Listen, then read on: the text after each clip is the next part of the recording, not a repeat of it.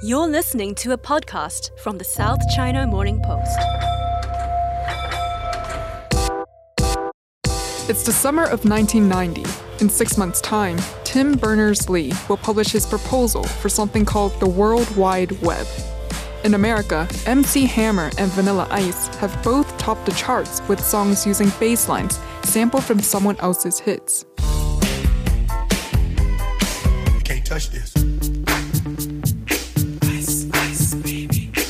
But the stock market has also just crashed. And for the millions of college students who just graduated, they've got a degree, but they can't get a job because the economy is heading into a recession. I tried. I applied for every single opening in my field, but there's just there's nothing right now. This is the actor Winona Ryder in the movie Reality Bites, in a role said to have helped define a generation. Reality Bites came out in 1994, but the book whose title gave this generation its name was released three years before that. It's Douglas Coupland's Generation X Tales of an Accelerated Culture. Coupland's book follows three main characters described as underemployed, overeducated, searching for meaning, and looking for love in a world of aimless consumerism. These 20 somethings reject the hustle and grind culture they try to work as little as humanly possible, or choose to work in what they call McJobs, with low pay, low prestige, low skills, and low care factors. They spend their days in coffee shops and cafes talking about pop culture while writing poetry and music lyrics. And as much as they hate to be categorized, society comes up with a label for them. They're called the slackers. You've got a real attitude problem, McFly. You're a slacker. You remind me of your father when he was here. He was a slacker, too. Slackers are often portrayed as being lazy, just hanging around and doing nothing. Are you employed, sir? You don't go out looking for a job dressed like that, do you? On a weekday? Richard Linklater, the director of the 1991 movie titled Slacker, said that's just a cheap definition of slackers. Instead, he said slackers are those who, quote, do what's not expected of them.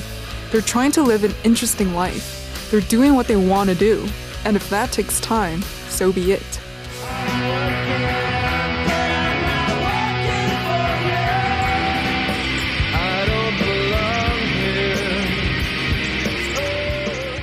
Fast forward 31 years later, and now let's shift the focus to mainland China. Because the 20 somethings of the 2020s in China bear a very strong resemblance to the slackers of the late 20th century. They're jaded after years of studying hard and finding out the reality of the job market. And if they do get a job, they're not working as hard, or they're quitting. Some may call them slacking off, but inside China, this new generation calls it something else. In Chinese, it's called Tangping, which means lying flat. It's a slogan, it's a meme, it's a way of life. It's part of China's demographic revolution. I'm Jasmine Tse, and welcome to episode 4 Lying Flat, Letting It Rot. Let me tell you how a new generation of Chinese people are challenging the values and traditions that have been the foundation of modern day China. It's not a cliche or a stereotype to say Chinese culture values the idea of hard work, whether it's to build your future, beat your competitor, or just to get rich before you get old. But what happens if a new generation of workers starts to question that idea? Back in 2019, an anonymous internet user in mainland China made a post on a global online platform for developers known as GitHub. The post referred to something called the 996 culture. 996 means working from 9 a.m. to 9 p.m., six days a week. Someone started a project named 996.icu on GitHub and Chinese Developer Forum as well. And what they were trying to say was that if you continue to follow the 996 schedule, someday you will end up in ICU. This is Xinmei Shen. She's my colleague on the tech desk here at the South China Morning Post, and you probably recognize her voice from the many Inside China episodes she's presented. She reported on this 996 story and followed its development as it took over Chinese social media back in 2019. It was really an online protest that erupted after a long time of 996 being widely embraced by tech firms as sort of a unspoken rule. And the project went viral pretty quickly. It became a top trending topic at the time on social media. People were starting group chats to discuss it. And, you know, while it didn't really get any heavy censorship like politically sensitive subject would, some tech firms did make some efforts to kill the discussion because for a while the GitHub page couldn't be accessed through some of the Chinese browsers. And this must be the first protest that started via spreadsheet. Can you tell us what happened there? Yeah, so since the ICU project, actually very little has changed because two years later, there was a series of unfortunate incidents where two tech workers at a Chinese e commerce company died from overwork and one by suicide. And that kind of triggered a major public backlash and kind of brought people's attention back on the issue. So we saw another online campaign gathering steam in 2021 that asked workers at China's top tech companies to put down information in a shared spreadsheet. So things like their work hours, how many days a week they're required to work, and which team they're a part of, so that graduates could kind of use it as a reference when they look for jobs. So that was another high profile online movement in response to the grueling hours.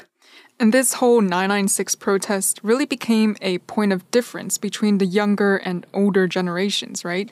What happened next? Yeah, in fact, you kind of already see this happen before the 996 ICU project because not long before that, some tech company CEO publicly said 996 is definitely a good thing looking back after a few years because if you don't feel this kind of pressure working somewhere, then that company is dying. So stuff like that really kind of pushed the anger to a boiling point. Then we have Jack Ma, of course, uh, the founder of Alibaba, which owns the Post, who, in the middle of all this outcry, actually called 996 a huge blessing that many companies and employees don't have the opportunity to have.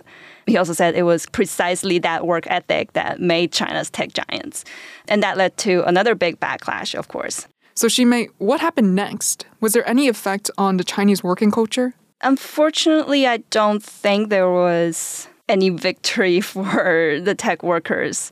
And overtime or just general disregard for a boundary between you know work and your personal time is definitely still prevalent in the country.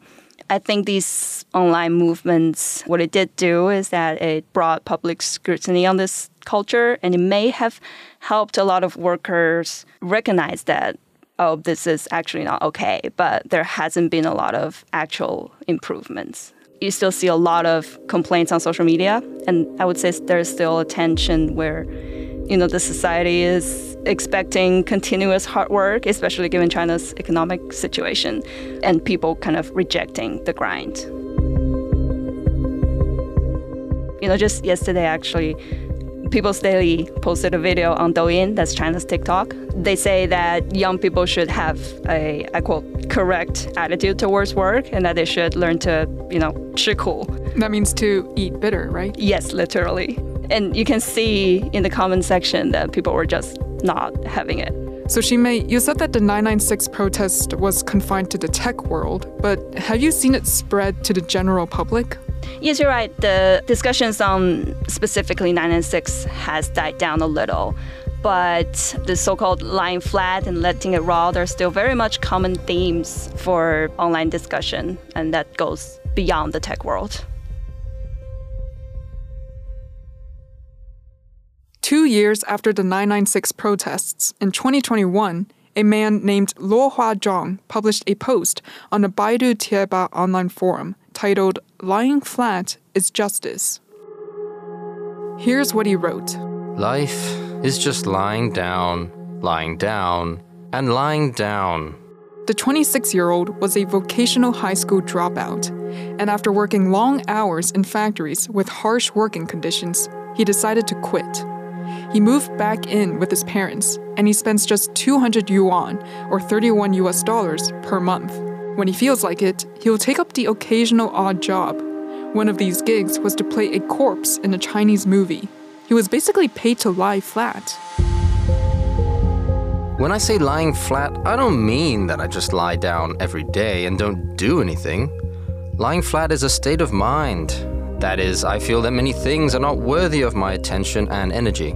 Luo said that this low desire, zero pressure way of living left him both physically and mentally healthy. Since there has never really been an ideological trend exalting human subjectivity in this land, I shall create it for myself. Lying down is my wise man movement.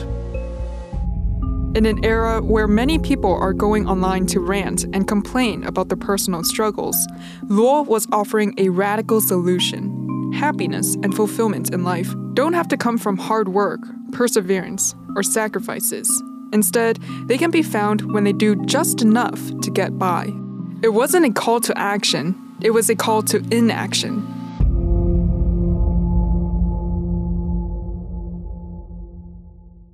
Luo's post quickly went viral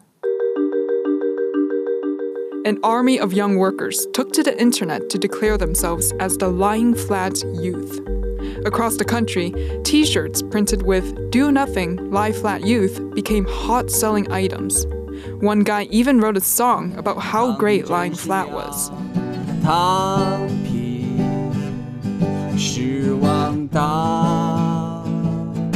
He's singing, Lying down is the right thing to do. Lying down means never falling down. My colleagues reporting on this story asked some of these young workers why they became advocates for lying flat. Here's what they had to say. I'll most likely have to work hard my entire life, yet still not be able to afford a house. Maybe it's better to just give up on this goal. I used to like going shopping, especially after working hard overtime to relieve stress. Now, I'm thinking about living a simple life.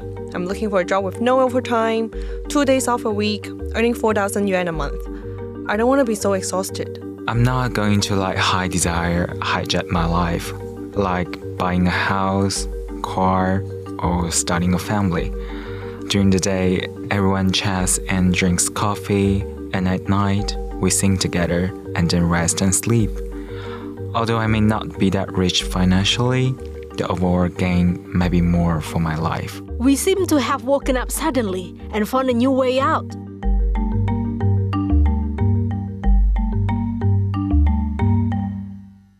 And what was the government's response to all of this? In October 2021, President Xi Jinping published an article in Qiushi, the Communist Party's flagship journal. This is what he wrote A happy life is earned through hard work, while common prosperity is created through wisdom and diligence. We need to prevent a rigidity of social class, smooth the path towards climbing up the social ladder, create more opportunities for people to get wealthy, and hence form an environment where everyone can participate in its development, avoiding involution and lying flat. Analysts say this was the first time ever that President Xi publicly mentioned lying flat. This was followed by three days in a row of editorials in the People's Daily, the official newspaper of the Chinese Communist Party. Lying flat is not to be advised, and to win while lying flat is not possible. And of course, the advice to young people was then turned into a patriotic boast of how much better China was at controlling the pandemic. Some countries choose to lie down and adopt the policy of coexisting with the virus, not because they do not want to prevent and control the epidemic, but because they are unable to prevent and control the epidemic. But by the middle of 2022, a new slang word begins to spread across China's internet Bailan. People were no longer lying flat. Now, they were going to bailan. They were going to let it rot. Ray Allen, wide open three. Bang! Bailan is a term often used by China's NBA fans when a basketball team is losing so badly that they just stop trying to speed up their inevitable defeat. Nine point lead, 14 point lead, a 43 point lead, although cuts into that.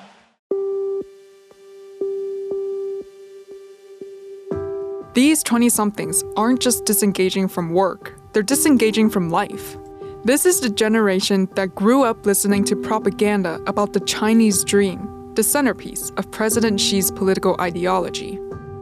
Back in 2013, Xi said that young people should dream big, work hard to fulfill those dreams, and then contribute to the revitalization of the nation. This ties in with the portrayal of Xi Jinping as the father figure to the nation. This is the generation that was born under the one child policy.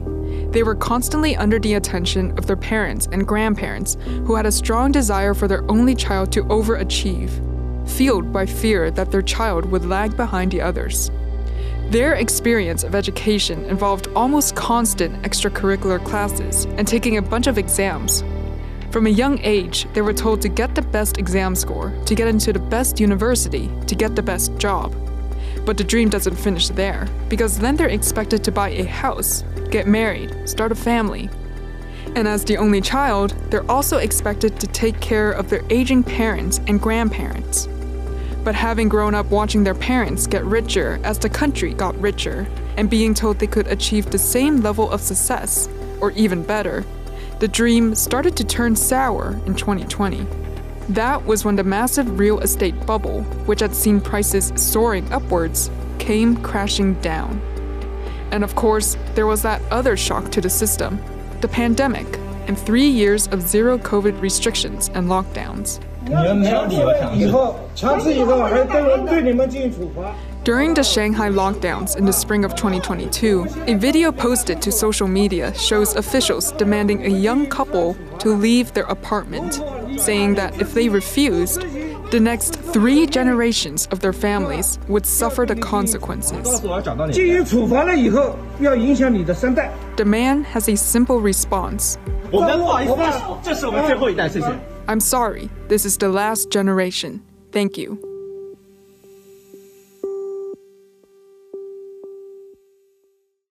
We were all changed by the experience of the pandemic. And for many of us, life in lockdowns had an immense impact on our mental health. According to China's Depression Research Institute, in 2022, students accounted for more than 50% of depression cases in China. That's more than double the figure in 2019 before the pandemic. And despite being told to move on and get on with their lives, it's had a major influence on how the current crop of university students look at life. Here's what some had to say about their zero COVID experience. It's taught me not to prematurely set goals because there's a lot of uncertainty in life. I really just want to live in peace. I don't want to step into this chaotic society. I didn't know whether I should prepare for the postgraduate exam or look for a job. I was very confused. It left me with no desire to fight for the future. Now, I just want to live a peaceful life without any ambition. This generation has become disenchanted, disillusioned with the Chinese dream.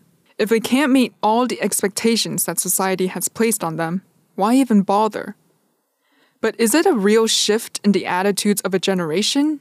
Or just social media angst from people addicted to their screens and oversharing their feelings? I think it is a real thing. This is Rachel, who we heard in the first two episodes. Steamed from, I think, the hopeless feeling running among the younger generations in China in terms of economic recession and the increasing unemployment rate.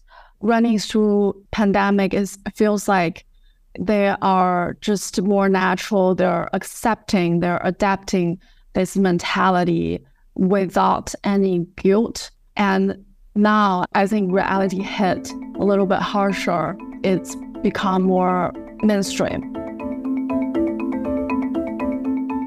So it also could be interpreted as a form of protest against the hopeless situation in China. And I, I think it's pretty natural. And the young kids, younger generation than our generation, uh, especially the Ling Ling Hou generation that's born after 2000, is more adapting to this mentality.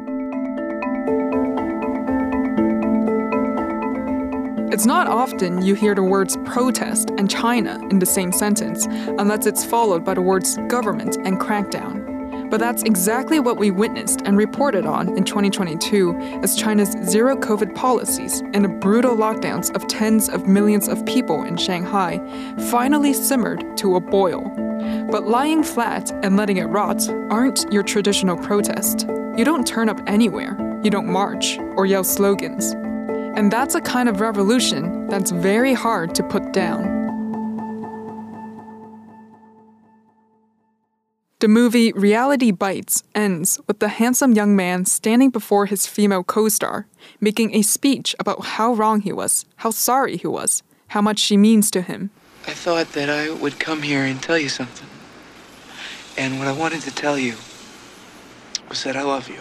And they kiss, and credits roll. But that's Hollywood, and that was last century. This is China, and this is now. In my parents' generation, people never imagined being getting married over 30 because most of them getting married having kids under 30. But now, because I live in Beijing, so many of my friends were at the same age. We we're not getting married. The story of this generation, the pandemic generation, the Zoomers, the last generation, is still being written. And a big part of that is a chapter about how they're going to care for a generation that vastly outnumbers them the retired and the elderly. What are they going to do?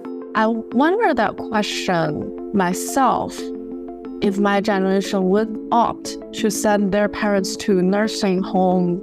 And I think the stereotype has turned from my parents' generation where they think send your parents to nursing home is not faithful, is not good for your parents, just leave them to a strange place. It doesn't really fit the Chinese culture where all the family live together under one roof. But in my generation, I think nursing home perhaps is more like a vacation house to send their parents. Because China's demographic revolution is also about what happens when the majority of what was once the world's largest population is no longer working no longer earning, and about to demand much more from a health system which is far from ready to deal with them. That's what we're going to learn more about in our next episode.